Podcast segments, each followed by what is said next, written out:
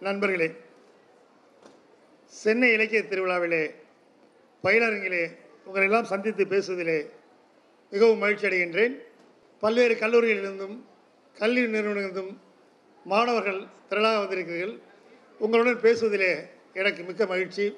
இலக்கியங்களை கண்டறிவது எப்படி அப்படின்னு ஒரு தலைப்பு. இந்த தலைப்பில் என்ன பேசலாம் எப்படி பேசலாம் அப்படிங்கிற ஒரு விஷயத்தை நம்ம பார்க்கணும். நண்பர்களே இலக்கியம் எதற்கு இல்லையா? இன்றைக்கி எல்லார் கையிலேயும் ஒரு மொபைல் ஃபோன் இருக்குது மொபைல் ஃபோனில் வந்து ஒரு பதினஞ்சு செகண்ட் ஒரு ரீல் வந்து வந்து படம் வந்துக்கிட்டே இருக்குது அந்த படத்தை பார்த்து நம்ம பதினஞ்சு செகண்ட் ஒரு பதினஞ்சு செகண்ட் கூட பார்க்க முடியல. அடுத்ததுக்கு தள்ளி வேற ஒரு காட்சியையும் வேறு ஒரு குதூகலத்தையும் நம்ம வந்து இன்றைக்கி மொபைல் மொபைல் ஃபோனில் நம்ம ரசிச்சுக்கிட்டு இருக்கோம். இல்லையா? வெறுமனை வந்து ம- நம்மளுடைய நேரம் நம்மளுடைய சிந்தனை எல்லாமே யாரோ ஒருத்தங்க வடிவமைக்கப்பட்டதற்காக ஏற்ப நாம் தொடர்ந்து இருபத்தி நாலு மணி நேரம் பிரேக்கிங் நியூஸ் பார்க்குறோம். இல்லாட்டி ஏதோ ஒரு கு- கேளிக்கைக்குள்ளே நம்ம இருக்கோம். இந்த கேளிக்கை குதூகலத்திற்கு பின்னால் ஒரு அரசியல் இருக்கிறது இல்லையா? இது நாம் எவ்வாறு எதிர்கொள்ள போகிறோம்? குறிப்பாக இந்த தலைமுறையில் வந்து எல்லாரும் வந்து ஏன் புத்தகத்தை வாசிக்கணும் அப்படின்னு புத்தகம் தேவையா அப்படின்னு ஒரு கேள்வியை நம்ம கேட்டுக்கலாம். ஏன்னா இங்கே கல் பள்ளிக்கூடத்தில் போகிறோம் சரி குறிப்பாக நீங்கள் இருக்கக்கூடிய எல்லாருமே மெட்ரிகுலேஷன் சிபிஎஸ்சி சிலபஸில் படித்து வந்திருப்பீங்க. புத்தகத்தை வாசி வாசி படி படி படி அப்படின்னு சொல்லி நீங்கள் மார்க் ஓடு ஓடு ஓடுன்னு ஓட விட்டு உங்களை வந்து மதிப்பெண்களை வாங்க வச்சு இன்றைக்கி வந்து நீங்கள் வந்து அமெரிக்காவில் வந்து கலிஃபோர்னியா பள்ளத்தாக்கில் அங்கே இருக்க கம்பெனியில் போய் வேலைக்கு சேர வரைக்கும் உங்களை ஓடு ஓடுன்னு விரட்டிட்டு இருக்க போகிறாங்க உண்மையிலே இந்த நிலம் எப்படிப்பட்ட நிலம்? நாம் தமிழ் தமிழர் அடையாளம் தமிழ் பண்பாடு தமிழர் மரபுன்னு சொல்லிக்கிட்டே இருக்கோமே இந்த இடத்த நம்ம வந்து எப்படி பார்க்கணும்? இந்த இதெல்லாம் எப்படி நாம் தெரிந்து கொள்வது? அப்படின்னு ஒரு பார்க்கணும் இல்லையா? இன்றைக்கி வந்து ஒரு தமிழ்நாடு அப்படின்னு ஒரு ஆயிரத்தி தொள்ளாயிரத்தி அறுபத்தெட்டில் அன்றைய முதலமைச்சர் சி. என். அண்ணாதுரை வந்து ஒரு தமிழ்நாடு அப்படின்னு ஒரு ஒரு நம்மளுடைய மாநிலத்துக்கு ஒரு பேரை வந்து சட்டசபையில் கூட்டினார். நமக்கெல்லாம் தெரியும். ஆனால் இன்றைக்கி ஒரு ஒரு சக்திகள் என்ன திரண்டு செய்யுதுன்னா வந்து அந்த தமிழ்நாடுன்னு சொல்லக்கூடாது அப்படின்னு ஒரு சக்தி சொல்லுது. அது வந்து உச்சமான ஒரு இடத்துல உட்காந்துருக்கு அந்த சக்தி சொல்லும்போது அதை நாம் எவ்வாறு எதிர்கொள்வது? ஏன்னா ரெண்டாயிரம் ஆண்டு பாரம்பரியமான மொழிக்கும் குறிப்பாக இன்றைக்கி கீழடி வந்த பிறகு ரெண்டாயிரத்தி அறநூறு இல்லையா? நம்ம இந்த மொழியினுடைய ஒரு தனித்துவத்தை புரிந்து கொள்ளணும். நண்பர்களே உலகத்தில் வந்து பார்த்திங்கன்னா நிறைய செவியல் மொழிகள் இருக்குது தமிழும் ஒரு செவியல் மொழி தான் இல்லையா? உங்களுக்கு வந்து சீன மொழி கிரேக்க மொழி சமஸ்கிருதம் இந்த மொழிகளுக்கெல்லாம் இல்லாத ஒரு பெருமை. நான் அதுக்காக தமிழ் வந்து மிக உன்னதமானது அப்படிலாம் அப்படி ஒரு பெருமையின் பெருமை பேசவில்லை சங்க இலக்கியம் சரி அந்த மரபு இலக்கியம் சரி நம்மளுடைய இலக்கியத்தில் வந்து இன்றைக்கு வரைக்கும் கீழடியில் வந்து ஒரு கடவுள் சம்மந்தமான ஒரு பொருள் கூட கிடைக்கவே இல்லை. நாம் அதை யோசித்து பார்க்கணும். சங்க மற்ற செவியல் மொழிகளான கிரீக்கு ரோம் சீன மொழியெல்லாம் வந்து கடவுளுடைய கதைகளும் கற்பனை கதைகளும் தான் அவன் சொல்லிக்கிட்டே இருக்கான். ஆனால் தமிழ் மட்டும்தான் வந்து பார்த்திங்கன்னா ஐம்பூதங்களையும் வச்சுக்கொண்டு இயற்கையை பற்றியான ஒரு விஷயத்தை முன்னிக்கக்கூடிய ஒரு மொழி தமிழ் மொழி. அப்போ இந்த மொழியை பற்றியான நாம் எவ்வாறு புரிந்து கொள்வது அப்படின்னா நாம் நம்முடைய மரபான இலக்கியத்தை வாசிக்கணும். அப்புறம் அது மட்டுமல்ல இன்றைய நவீன இலக்கியத்தை வாசிக்கணும் அப்படின்னு நான் சொல்ல வர்றேன். வாசிப்பதை இலக்கியத்தை எப்படி தேடி கண்டறிய முடியும்? என் கிராமத்தில் ஒரு பழமொழி இருக்கும். மேய போகிற மாடு கொம்பில் புல்லை கட்டிட்டா போகும் அப்படின்னு ஒரு சொலவடை இருக்குது நம்ம வந்து எப்படி தேடி போகிறது இல்லையா? புத்தகம் தான் நான் வந்து நீங்கள் எல்கேஜி சேரும்போது இருந்து புத்தகங்கள் கையில் இருக்குது இனி அப்போ இலக்கியத்தை நாம் எவ்வாறு கண்டறிவது? இலக்கியத்தை எவ்வாறு நேசிப்பது? இந்த இடத்துல நான் உங்களுக்கு ஒரு சின்ன கதை சொல்லலாம்னு நினைக்கிறேன். ஆயிரத்தி எண்ணூற்றி நாற்பதாம் ஆண்டு ரஷ்யாவில் வந்து தஸ்தாவஸ்கி அப்படின்னு பெரிய மிகப்பெரிய ஒரு நாவலாசிரியர் ஒரு பெரிய இலக்கிய மேதை. அவர் வந்து வெந்நீர இரவுகள் அப்படின்னு ஒரு குறுநாவல் எழுதியிருக்கார். தமிழில் அது வந்து கிடைக்குது. என்சிபிஎஸ்ஸே போட்டிருக்கு. அப்போ அது ஒயிட் நைட்ஸ் அந்த நாவலை நீங்கள் வந்து வாசித்து பார்க்கணும். ஏன் என்ன பண்ணினா ஒரு இலக்கியம் என்ன செய்யும் அப்படிங்கிறதுக்கு அந்த நாவல் முக்கியமானது. அந்த ப நாவலில் ஒரு கதை சொல்லி வர்றான். அங்கே ரஷ்யாவில் வந்து என்னென்னா அந்த வெந்நீரர்கள் வந்து ஒரு குறிப்பிட்ட ஆர்டிக் பிரதேச பக்கத்தில் ஒட்டி இருக்கிறதுனால வந்து ராத்திரி மூணு மணி வரைக்கும் கூட வெளிச்சமாக இருக்கும். வெந்நீர் இரவுகள் அப்படின்னு சொல்லுவாங்க. ஒரு பையன் வந்து ரொம்ப சோர்வாக சலிப்பாக வந்து ஒரு இளைஞன் உங்களை போல இளைஞன் வந்து உலாவிக்கிட்டு இருக்கான் ஒரு பாலத்துக்கிட்ட. அப்போ ஒரு பொண்ணை பார்க்குறான். அந்த பொண்ணு சோர்வாக சலிப்பாக உலா இருக்குது அவர் பார்க்குறா ரெண்டு பேருக்குள்ள வந்து மெல்ல உறவு ஏற்படுது பேச ஆரம்பிக்கிறாங்க. இந்த பொண்ணு வந்து உண்மையிலேயே அவங்க வீட்டு மாடியில் குடியிருந்தா ஒருத்தனை விரும்பி இருக்குது அந்த பையன் வரேன்னு சொல்லிட்டு போனவன் வந்து வரல. அந்த சோகத்தில் அந்த பொண்ணு இருக்குது இவன் இருந்தாலும் அந்த பொண்ணுக்கு எல்லாம் சின்ன ஒரு அண்டர்ஸ்டாண்டிங் சின்ன ஒரு அன்பு ஒரு பிரியம் ஒரு சின்ன குட்டி காதல் ஏற்படுது.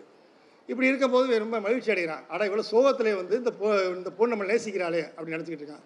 திடீர்னு பார்த்தா ஒரு நான்கைந்து நாளில் இன்னொரு பையனை கையில் கூட்டிகிட்டு வந்து இவர் தான் என்னுடைய காதலர். வந்துட்டார். நான் இவரை நினச்சா ரொம்ப சோகத்தில் இருந்தேன். ரொம்ப நன்றி. நீங்கள் வந்து என்னை நேசித்ததுக்கு மிக நன்றி.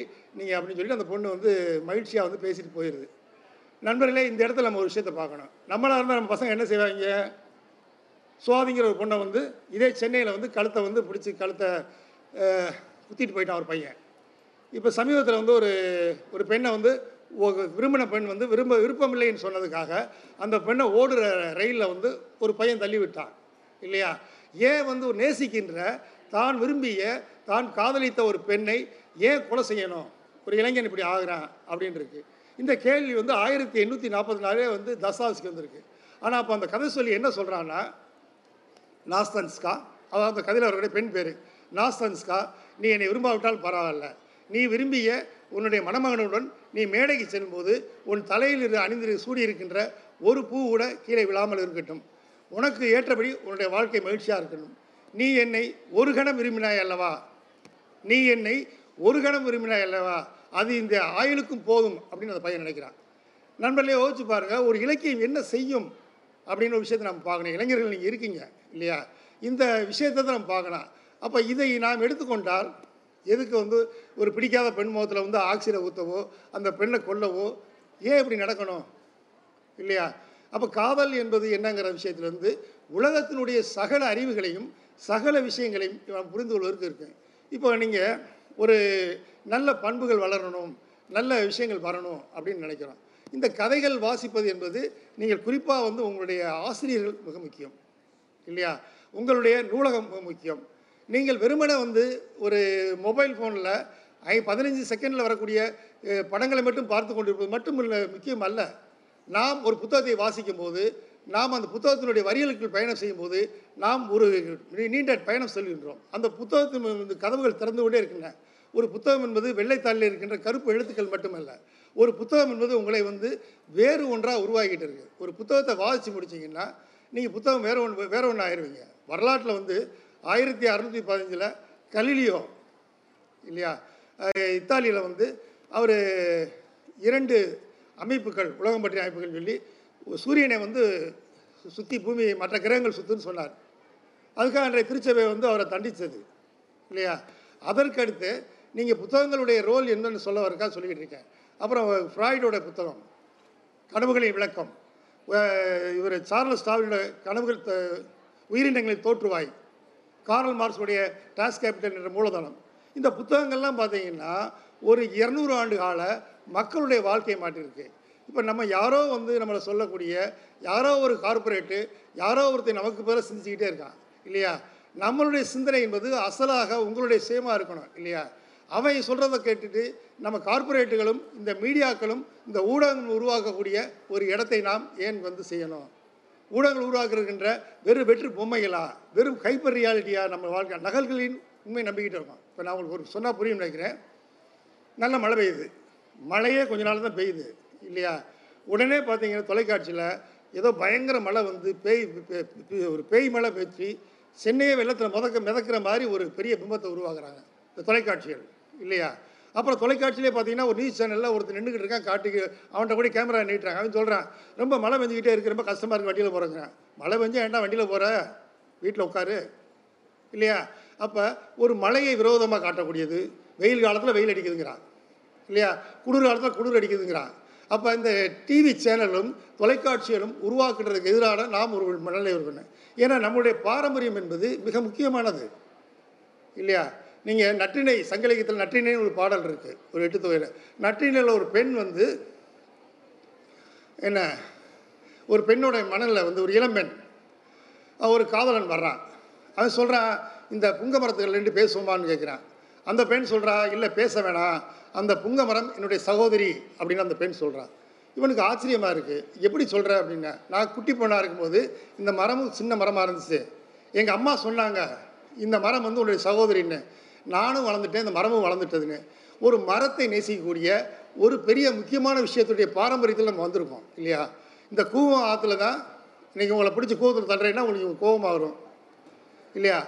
இதே கூவம் ஆற்றுல தான் வந்து பச்சையப்பன் முதலியார் பச்சையப்பன் கல்லூரி வைத்திருக்கிற முதலியார் வந்து காலையில் குளிச்சுட்டு குளித்தார்னு சொல்கிறாங்க அப்போ இந்த சுற்றுச்சூழல்லாம் நாசமாகி இந்த சுற்றுச்சூழல் மோசமானால் நாம் என்ன வேணாலும் செய்யலாம் அப்படிங்கிற ஒரு கார்ப்பரேட்டுடைய மனநிலை நமக்கு உருவாகிட்டு இருக்குது நண்பர்களே ஒரு விஷயத்தை யோசிச்சு பாருங்கள் ரெண்டாயிரத்தி நாலாம் ஆண்டு ஒரு பெரிய ஆழி பேரலை என்ற சுனாமி வந்தது. இந்த சுனாமியை நாம் எப்படி அந்த சுனாமி என்பது இந்தோனேஷியா பக்கத்தில் ஆறு புள்ளி அஞ்சு ரெக்டார் நில அதிர்வுனால உண்டானது. அன்னைக்கு சென்னை கடற்கரையில் வாக்கிங் போன பாதி பேரை காணாம் இல்லையா?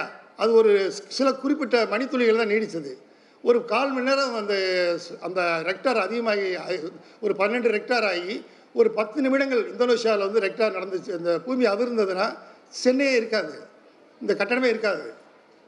நாம் எப்படி இருக்கோம்னா ஒரு இயற்கையினுடைய பெருங்கருணையில் வாழ்ந்துக்கிட்டு இருக்கோம். அப்போ இயற்கையை நாம் நேசித்து இப்படி சூழலை இப்படி விளங்கிக் கொள்வது? எல்லாவற்றும் புத்தகங்கள் தான் இல்லையா? புத்தகங்களை தேடி கண்டறிப்பது என்பது ஒரு பெரிய பயணம். நீங்கள் முதல்ல அடி எடுத்து வைக்கணும். நூலகத்துக்கு செல்லணும். அப்புறம் வந்து பார்த்தீங்கன்னா தொடர்ந்து வாசிப்பு. அது இலக்கியமாக இருக்கலாம் திரைப்படமாக இருக்கலாம் இல்லையா? அது வந்து நாடகமாக இருக்கலாம். நீங்கள் எதை நோக்கி நகர்கிறீர்கள்? இல்லையா? ஒரு நம்ம வந்து நம்மளுடைய சிந்தனையை கூர்மைப்படுத்தி இந்த சிந்தனையை கூர்மைப்படுத்துவது என்பது நாம் வெறுமனை வந்து ஒரு வேலை வாய்ப்புக்கு மட்டுமல்ல நாம் ஒரு நல்ல குடிமகன்களாக நம்மை சுற்றி நடக்கின்ற விஷயங்களை புரிந்து கொள்வது அதற்கு எதிர்வினையாற்றுவது எல்லாத்துக்குமே வாசிப்பு. இப்போது நான் உங்களுக்கு என்ன என்ன சொல்வேன்னா வெறுமனை வாசிப்பு மட்டுமே அல்ல.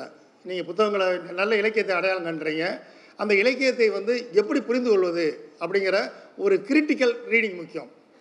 இப்போது மகாபாரதம் ஒன்று வச்சுக்கோங்க. மகாபாரதம் வந்து ஒரு கடவுள் சம்மந்தப்பட்ட ஒரு கதை. நடந்ததாக நம்பிக்கிட்டு இருக்க. புராணம்னாவே நடந்ததுன்னு அப்படி நம்பக்கூடிய ஒரு ம சமஸ்கிருத மரபில் தான் புராணம்னா கட் கட்டுக்கதை நம்ம சொல்கிறோம் தமிழில். ஆனால் அவன் சமஸ்கிருத மரபில் என்ன சொல்கிறான் நடந்ததுங்கிறான். ஏதோ ஒரு குருச்சேத்திர யுத்தம் நடந்தது அப்படின்னு சொல்கிறான் ரைட்டு இந்த மகாபாரதம் இவ்வளவு ஆண்டுகள் கழித்தும் திரும்ப திரும்ப பல்வேறு வடிவங்கள்லையும் சரி பல்வேறு தொலைக்காட்சிகளிலும் ஏன் மகாபாரதம் இருக்குது அப்படின்னு ஒரு விஷயத்தை பார்த்தீங்கன்னா மகாபாரதத்தில் ஒரு மிக அடிப்படையான விஷயம். இன்றைக்கி எவ்வளோ மாற்றங்கள் வந்திருக்கு எவ்வளோ கல்வி இருக்குது இல்லையா? இந்த மாற்றங்கள் வந்த பிறகு கூட நாம் வந்து என்னென்னா மகாபாரதத்தில் வந்து நம்ம என்ன பார்க்குறோன்னா அண்ணன் தம்பிகளுக்குள்ள பங்காளிகளுக்குள்ள ஒரு சொத்து சண்டையாக நடந்து சண்டை போட்டுக்கிட்டே இருக்காங்க. எவ்வளோ தான் படித்தவங்களாக இருந்தாலும் சரி எவ்வளோ தான் நல்ல வேலை வாய்ப்பு இருந்தாலும் சரி கூட பிறந்த அண்ணன் தம்பிக்குள்ளே சொத்து சண்டை சண்டை போட்டுக்கிட்டிங்கன்னா நீங்கள் ஒருத்தர் ஒருத்தர் முரண்பட்டுக்கிட்டிங்கன்னா அவ்வளோ பெரிய வம்சமே குரு வம்சமே அழிஞ்சு போச்சு இல்லையா மகாபாரதத்தில் நீங்களும் நாசமாக போவீங்கன்னு தான் அந்த இது சொல்லுது. அப்போ புத்தகம் வாசிப்பு என்பது வெறுமனை புத்தக வாசிப்பு மட்டும் இல்லை.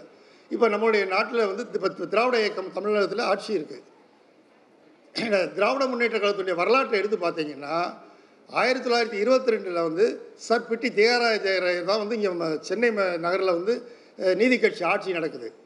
அவர் வந்து முத முதல்ல வந்து ஆயிரத்தி தொள்ளாயிரத்தி இருபத்தி ரெண்டில் சிந்தாரிப்பேட்டையில் முதல் முதல்ல சத்துணவு வந்து உணவு கொண்டு வர மதிய உணவு பள்ளிக்கூடத்துக்கு கொண்டு வரார். அவர் மதிய உணவு கொண்டு வந்ததுனால தான் இந்த குழந்தைகள் படித்து விளிம்பில் வாழக்கூடிய எளிய மக்கள் ஒடுக்கப்பட்ட எல்லாருமே பெண்கள் உட்பட படித்து முன்னேறி வர்றாங்க இல்லையா? அப்புறம் திராவிட இயக்கமாக வர்றது தந்தை பெரியார் வர்றாரு அப்புறம் சி என் அண்ணாதுரை வர்றாரு. இப்போ எதுக்கு இதை நான் சொல்கிறேன் அரசியல் பேசுகிறேன்னு நினைக்காதீங்க. நண்பர்களே அறுபது எழுபதுகளில் திராவிட இயக்கம் என்ற ஒரு அமைப்பு திராவிட முன்னேற்ற கழகம் என்ற அமைப்பு உருவானதுக்கு காரணம் எல்லோரும் இப்போ நிறைய ஒரு ஐம்பது இருபது பத்திரிகை முரசொலி மட்டுமல்ல. இந்த பத்திரிகைகள் என்பது ஏன் வந்து ஒரு சிஎன் அண்ணாதுரை வந்து எப்படி வந்து ஒரு ஆட்சியை பிடித்தார் திமுக அறுபத்தேழு எப்படி இந்த ஆட்சிக்கு வந்ததுன்னா நீங்கள் பிரெஞ்சு புரட்சின்னு கேள்விப்பட்டிருப்பீங்க. ஃப்ரான்ஸில் வந்து வால்டேர் ரூசோ அப்படிலாம் படிச்சிருப்பீங்க வரலாற்று புத்தகத்தில். அதில் வால்டேர் சொல்கிறாரு வாளின் முனையை விட பேனாமுனை கூர்மையானது அப்படிங்கிறாரு. அந்த வால்டேருடைய தத்துவத்தை தான் நம்மளுடைய திராவிட இயக்க தலைவர்கள் எடுத்துக்கிட்டாங்க. அப்புறம் அவங்க சுதந்திரம் சமத்துவம் சகோதரத்துவம்னு அங்கே பிரெஞ்சில் சொல்கிறாங்க பிரெஞ்சு புரட்சியில். இங்கே கடமை கண்ணியம் கட்டுப்பாடுன்னு இங்கே தமிழ்நாட்டில் வருது. அப்போ தமிழ்நாட்டில் இருக்கக்கூடிய மக்கள் வந்து வாழ்வதற்கு மிக அடிப்படையான திராவிட இயக்கம். நீங்கள் சொல்கிறாங்க இல்லையா? நான் வட இந்தியாவில் நிறைய பயணம் பண்ணியிருக்கேன் என்ன குறிப்பாக சத்தீஸ்கர் குஜராத்து ஒடிசா இல்லையா? அங்கெல்லாம் என்ன மருத்துவ வசதி இருக்குது அங்கே என்ன கல்வி வசதி இருக்குன்னா ரொம்ப படு கேவலமாக இருக்குது ஒரு பெரிய மாநிலத்தோட தலைநகருக்கு போனால் சரி அந்த ஊரில் போய் நின்று டீ குடிச்சிட்டு அந்த ஒரு பஸ் ஸ்டாண்டுன்னு இருக்கும் இல்லையா? இப்போ சென்னை மாதிரி நகரத்தில் ஒரு பஸ் ஸ்டாண்டு வச்சுங்களேன். மொத்தமே ஒரு நாலஞ்சு பஸ் நின்றுக்கிட்டு இருக்குது பாட்னாவில் ரொம்ப ஆச்சரியமாக இருக்குது ஒரு மருத்துவமனை கிடையாது கல்விக்கூடம் கிடையாது. மக்கள் வந்து வாழ் எங்கே இருக்காங்க? ஏன்னா ஆயிரத்தி தொள்ளாயிரத்தி அறுபதுகளில் எப்படி தமிழ்நாடு இருந்தோ அதுபோல் ஒரு வட இந்தியா இருக்குது ஆனால் இன்றைக்கி தமிழ்நாடு என்பது இன்றைக்கி ஒரு திராவிட மாடல் அப்படின்னு சொல்லிக்கொண்டு இன்று இவ்வளோ பெரிய வளர்ச்சி அடைஞ்சிருக்கு. இவ்வளவு பெண் குழந்தைகள் படிக்க வந்திருக்கீங்க. இவ்வளவு பெண்கள் படிக்கிறாங்க. இவ்வளவு அறிவாளிகள் உருவாகியிருக்காங்க. இவ்வளவு விஞ்ஞானிகள் இவ்வளவு பேராசிரியர்கள் இவ்வளவு கல்விமான்கள் இதெல்லாம் உருவானது எப்படின்னா இந்த க வாசிப்பு மிக முக்கியம்னு நினைக்கிறேன். அப்போ முதல்ல வந்து நீங்கள் வந்து இலக்கிய வாசிப்பு சமூக வாசிப்பு மிக முக்கியம். நாம் வந்து யாரோ ஒருத்தருடைய கைப்பாவை இல்லை. நம்மளை திரும்ப திரும்ப வந்து சிலர் சொல்வதற்காக கையாட இது இல்லை. இன்றைக்கி தமிழ்நாட்டில் வந்து இவ்வளவு பெண்கள் வாசிக்கிறதுக்கு வந்து மிக முக்கியம். ஏன்னா உங்களுக்கு வந்து இவ்வளோ பெண்கள் இருக்கிறனால ஒரு விஷயம் சொல்கிறேன் இந்த வாசிப்பு எப்படி வந்து இன்றைக்கி உங்களை உருவாக்கி வச்சுருக்குன்னு நம்பணும். ஆயிரத்தி தொள்ளாயிரத்தி முப்பதுகளில் வந்து ஒரு பெண் குழந்தை. அவர் வந்து பன்னெண்டு ப- பதினாலு பதினாறு வயசு புதுக்கோட்டையை சேர்ந்தவர். அந்த பெண் வந்து என்ன செய்கிறாருன்னா நான் படிக்கணும் கல்லூரியிலேங்கிறார். புதுக்கோட்டை வந்து தஞ்சாவூர் பக்கத்தில் புதுக்கோட்டைன்னு ஒரு சமஸ்தானம் இருந்துச்சு. அப்போ ஒரு இப்போ சமஸ்தான மன்னர் இருக்கார். அந்த பெண்ணோட வந்து அப்பா வந்து ஸ்கூல் ஹெட்மாஸ்டர். அந்த அட்மா ஹெட்மாஸ்டர்கிட்ட சொல்லுது அவர் உடனே போய் ராஜாட்ட கேட்குறாரு அங்கே புதுக்கோட்டை இப்போவும் இருக்குது புதுக்கோட்டை மாமன்னர் கல்லூரி ஆயிரத்தி தொள்ளாயிரத்தி முப்பதுகளில். அவர்கிட்ட போய் சொல்கிறாங்க ராஜாட்ட வந்து என்ன விலவரி ஆம்பளை பையன் ஆயிரம் பேர் படிக்கிற காலத்தில் ஒரு பொம்பளை பிள்ளை படிக்கிறதா? சரி படிக்கட்டுன்னு விட்டுறாங்க. அவ்வளோ பேர் படிக்கல ஒரே ஒரு பெண் குழந்தை மட்டும் அந்த பள்ளிக்கூடத்து வண்டியில் போகிறாங்க ஆனால் தெருவில் இருக்க பெண்களை என்ன சொல்கிறாங்கன்னா இவன் பாரு இப்படி சீவி சிங்காரிச்சுக்கிட்டு இவன் என்ன படிக்க போகிறாளா அப்படின்னு ரொம்ப கேவலமாக பேசுகிறாங்க இந்த அவையில் சொல்ல முடியாது. அவங்க எழுதியிருக்காங்க அதெல்லாம். ஆனால் அவங்க தான் படிக்கிறாங்க முடிக்கிறாங்க. அப்புறம் சென்னை மாகாணத்திலேயே மா- சென்னை மாகாணங்கிறது நாலு மா மாநிலம் சேர்ந்தது சென்னை மாகாணத்திலேயே முதல் பெண் மருத்துவர் டாக்டர் முத்துலட்சுமி ரெட்டி. இல்லையா? யோசிச்சு பாருங்க. அன்னைக்கு அவங்க எவ்வளவு சவாலை எதிர்கொண்டிருப்பாங்க அந்த டாக்டர் முத்துலட்சுமி வாழ்க்கை என்பது ஒரு கல்வி மாற்றமானது. கல்வி தான் நம்மளை மாற்றிருக்கு தமிழ்நாடு வந்து பார்த்திங்கன்னா இவ்வளவு பெண்கள் கல்வியில் முன்னேறி வந்தது. இவ்வளவு பெண்கள் வந்து பெரிய அறிவியல் நிபுணர்களானது. இதெல்லாம் காரணம் கல்வி தான் இந்த காலகட்டம் என்பது குளோபலைசேஷன் ஒரு காலகட்டம். உலகமயமாக்கல் கல் காலகட்டம். இன்னொரு புறம் பெண்காலனிய சூழல் இல்லையா? இந்த குளோபலைசேஷன் என்ன பண்ணுதுன்னா எல்லாமே வந்து நுகர்பொருள் பண்பாட்டில் ஒட்டி இன்றைக்கி சிக்க வைக்குது. இப்போ நீங்கள் பார்க்கலாம். ஜாலியாக ஷாப்பிங்கிறேன் பெரிய பெரிய கடைகள் மாலில் எல்லாம் எப்படி ஜாலியாக போய் ஷாப் முடியும் கையில் காசு கொடுக்க வேணாமா இல்லை ஒரு கிரெடிட் கார்டு வேணாமா? தேவை இருக்க தேவையில்லை வாங்கி குமிங்கிறான் இல்லையா? அப்போ எல்லா அவன் என்ன சொல்கிறான்னா பொருளை வாங்கு என்னை பயன்படுத்து ரசனையை மாற்று தூக்கி எறிகிறான் இப்போ என்ன ஒரு விஷயம்னா இந்த மொபைல் மொபைல் ஃபோன் ஒன்று இருக்குது இது வாங்கி ரெண்டு வருஷம் ஆச்சு. என்ன முடி அதை தூக்கு தூக்கி எறிங்கிறான் இப்போ இந்த மாதிரியான ஒரு காலகட்டத்தில் எல்லா ரசனையும் மாற்றக்கூடிய இந்த குளோபலைசேஷன் காலகட்டத்தில் வந்து பார்த்திங்கன்னா நாம் வாழ்ந்துக்கிட்டு இருக்கோம். அப்போ நமக்கான அசலான சுயமான கருத்துக்கள் வேணும். இந்த கருத்துக்களை நாம் சொல்லுவதற்கு நான் வந்து நிறைய புத்தகங்கள் இருக்குது நிறைய பத்திரிகைகள் இருக்குது இப்போ குறிப்பாக வந்து ஆங்கிலத்திலும் சரி தமிழிலும் சரி. இப்போ நான் ஒரு சின்ன விஷயத்தை சொல்லிட்டு பேச்ச முடிச்சலாம்னு நினைக்கிறேன். இப்போ சென்னை நகரத்தை எடுத்துக்கோமே.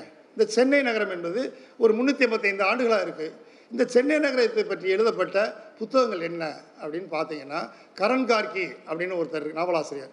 கருப்பர் நகரம் ஒற்றைப்பல் அப்படின்னு நாவல் இருக்கார் அதுமாதிரி தமிழ் பிரபா அப்படின்னு ஒரு ப- ஒருத்தர் வந்து பேட்டை அப்படின்னு நாவல் இருக்கார் இப்படி சென்னை விநாயகமுருகன் வந்து சென்னை மாநகருக்கு அருகில் ராஜீவ்காந்தி சாலை அப்படி இருக்கார் அப்போது ஒரு நகரம் என்பது எப்படி மாறிக்கொண்டிருக்கிறது இல்லையா? எனக்கு தெரிய ஒரு காலத்தில் எண்பதுகளில் கிழக்கு தாம்பரம் என்பது ரொம்ப அவுட்ரு ராத்திரி பத்து மணிக்கு போனால் அங்கே வந்து லாரி தான் இன்றைக்கி மனுஷனு பஸ்ஸே கிடையாது. எண்பதுகளில். அதாவது மீட்டிங் வந்துட்டு போனோம்னா ஆள் இருக்காது. ஆனால் இன்றைக்கி கிழக்கு தாம்பரத்துக்கு அங்கிட்டு எது எங்கே? பெரிய அது என்னமோ தள்ளி என்ன? மேல்மருத்தூர் தாண்டி கூட சென்னை மிக அரியலுங்கிறான் அப்போ இப்படியான ஒரு நகரம் என்னவா மாறிக்கொண்டிருக்கிறது? இந்த காலனி ஆதிக்கத்தில் நாம் எல்லாம் வெறுமன நுகர்பொருள் பண்பாட்டில் சிக்கியிருக்க காலகட்டத்தில் நாம் நமக்கான வாழ்க்கையை சுயத்தை எப்படி கண்டறிவது? அப்படிங்கிறது வாசிப்பு தான். இந்த வாசிப்பு என்பது நீங்கள் வந்து நிறைய நாவல்கள் இருக்குது தொடர்ச்சியாக வந்து இந்த கட்டத்தில் என்ன பிரச்சனை அப்படின்னா வெறுமன படங்கள் பார்த்து கொண்டிருப்பது மட்டும் முக்கியமல்ல. அதோடு வந்து வாசிக்க வாசிக்க உங்களுடைய கதவுகள் திறக்கும். நீங்கள் அரசியல் ரீதியாகவும் சரி சமூக ரீதியாகவும் சரி அறிவியல் ரீதியாகவும் சரி இலக்கிய ரீதியாகவும் குறைந்தபட்சம் ஒரு கவிதையை வாசிக்க கற்றுக்கொள்ளணும் இல்லையா? ஒரு கவிதையை நேசிக்க கற்றுக்கொள்ளணும் எப்படி நீங்கள் தெருவில் நடந்து போகிறீங்க தெருவோரத்தில் வந்து ஒரு நெருஞ்சி முள் மலர்ந்து மலர்ந்து பூ செடி பூத்துருக்கு. நெருஞ்சி பூ ஒரு மஞ்சள் கலரில் இருக்குங்க. அந்த நெருஞ்சி பூவை பார்த்து நம்ம அழகுன்னு ரசிக்கிறது இல்லையா? இல்லை யாரோ ஒருத்தன் பஸ்ஸில் வந்து ஒரு பெண் முன்னால் போயிட்டு இருக்காங்க அவங்க தோளில் இருக்க ஒரு குழந்தை இருக்குது அந்த குழந்தை நம்மளை பார்த்து சிரிக்கிறது இல்லையா? நம்மளும் அந்த குழந்தைய பார்த்து சிரிக்கிறது இல்லையா? அப்போ இந்த நேசம் சக மனிதன் மீதான அன்பு சக மனிதன நேசம் இல்லையா? இயேசுனார் சொல்கிறார் இல்லையா? அயல் வீட்டாரை நேசின்னு. நான் முத முதல்ல உங்களை மாதிரி மாணவனாக இருக்கும்போது யோசிச்சிருக்கேன். ஏன்னா அடுத்த வீட்டுக்காரங்க கூட என்ன சண்டை? ஏன் இந்த இயேசுனார் இப்படி சொன்னார்னு ஆனால் நண்பர்களே பிரச்சனையே வந்து அயல் வீட்டார் தான். சக மனிதனை சகிப்பது நம்ம முடியலை. இன்றைக்கி வீடுகளிலே வந்து எல்லா ஒரு ரூமில் உட்காந்து தனித்தனியாக வாழுகின்ற காலகட்டத்தில் நம்ம எல்லாருமே ஒரு சுருங்கிக்கிட்டே இருக்கோம். ஒரு காலத்தில் தாத்தா பாட்டி அப்படின்னு இருந்தெல்லாம் போய் அப்போ இந்த கட்டத்தில் வந்து நமக்கான ஒரு வாழ்க்கையை தேடுவது என்பது புத்தக வாசிப்பு என்பது புக்கு. நான் வந்து ஒரு லிஸ்ட்டு கேட்டீங்கன்னா லிஸ்ட்டே சொல்லுவேன். என்ன? நிறைய என்னென்ன நாவல் படிக்கணும்? எந்த நாவல் மூலம் இருக்குது இப்போ இன்றைக்கி கூட வந்திருக்காருங்க குனிமுத்து நாவல் எழுதிய குமார செல்வா மார்த்தாட்டத்துலேருந்து வந்திருக்கார். கல்லூரி பேராசிரியர். இப்போ அதை மட்டும் சொல்லி முடிச்சிருவேன். அந்த என்னை பார்த்தோன்னு சொல்ல தோணுது. குன்னிமுத்து அப்படின்னு ஒரு நாவல். இப்போ கன்னியாகுமரி மாவட்டம் வந்து தமிழ்நாட்டிலே ஒரு வித்தியாசமான மாவட்டம். அங்கே பேச்சும் சரி உணவும் சரி பழக்க வழக்கம் சரி அங்கே வாழ்முறையும் வித்தியாசமானது கன்னியாகுமரி மாவட்டம். அதில் வாழக்கூடிய அங்கே வந்து பார்த்திங்கன்னா ஒரு மதங்கள் ரீதியாக சண்டை போட்டுக்கிட்டே இருக்காங்க. ஒரு வைதிக சனாதன மதமும் இங்கிட்டு கிறிஸ்தவ மதமும் இருக்குது அந்த குன்னிமுத்து நாவல் வந்து ஒரு கன்னியாகுமரி மாவட்டத்தில் வாழக்கூடிய மக்கள் இந்த ஒரு முப்பது ஆண்டுகளில் என்ன மாற்றம் வந்தது அப்படின்னு அவர் சொல்கிறார் இந்த நாவலை வாசித்தா நம்ம வெறுமனை வந்து ஏதோ ஒரு நடந்து முடிந்த கதைகளை சொல்வதில்லை. நினைவுகள் மட்டும் சொல்வதல்ல. இந்த நடந்து முடிந்த கதையின் மூலம் நம்மை யார் மேலாதிக்கம் செய்கிறார்கள்? நம்மளை வார் யார் ஜாதிய ரீதியில் மேலாதிக்கம் செய்கிறார்கள்? யார் நம்மளை ஒடுக்க முயற்சி பண்ணுறார் யார் வந்து ஒரு இந்து என்ற பெயரிலே நம்ம மேல் சுமத்தப்படுகின்ற அழுக்குகள் கசடுகள் என்ன? அப்படிங்கிற விஷயத்தை நம்ம பார்க்கலாம். ஒரு புத்தக வாசிப்பு என்பது புத்தகத்தை நேசிப்பது என்பது உங்கள் நீங்களே நேசிப்பது போலாகும். புத்தக நீங்கள் தேடி பாருங்கள் நூலகத்தை பயன்படுத்துங்கள் தொடர்ந்து நண்பர்களாக கருத்துக்களை பரிமாறிக்கொள்ளுங்கள் அப்போ தான் நீங்கள் வந்து யாராவது சொல்லுவாங்க இல்லையா? இப்போ என்கிட்ட சொல்ல நண்பர் சொல்லுவாங்க. பாண்டியன் அந்த காரல் மார்க்ஸ் எழுதின தீம்புல் தீம்புணல் நாவல் வாசிங்களா இல்லை யூதாசன் அப்படின்னு நாவல் வளநலி இருக்கார் பா வாசிங்களா அப்படி யாராவது சொல்லுவாங்க. அப்போ நட்பாக நட்பாக இருந்து தொடர்ச்சியாக வாசிச்சிங்கன்னா நீங்கள் விரும்பிய ஒரு இடத்துக்கு செல்ல முடியும். இந்த வாசிப்பு என்பது வெறுமன வாசிப்பு மட்டுமல்ல உங்களை நெறிப்படுத்தக்கூடிய இந்த இளம்பருவத்தில் இருக்கக்கூடிய மாணவர்களாக உங்களுக்கு வந்து வாழ்க்கையை புரிந்து கொள்ளக்கூடிய ஒரு அற்புதமான திறவுகோள்களாக இருக்கும். புத்தகத்தை நேசியுங்கள். நன்றி.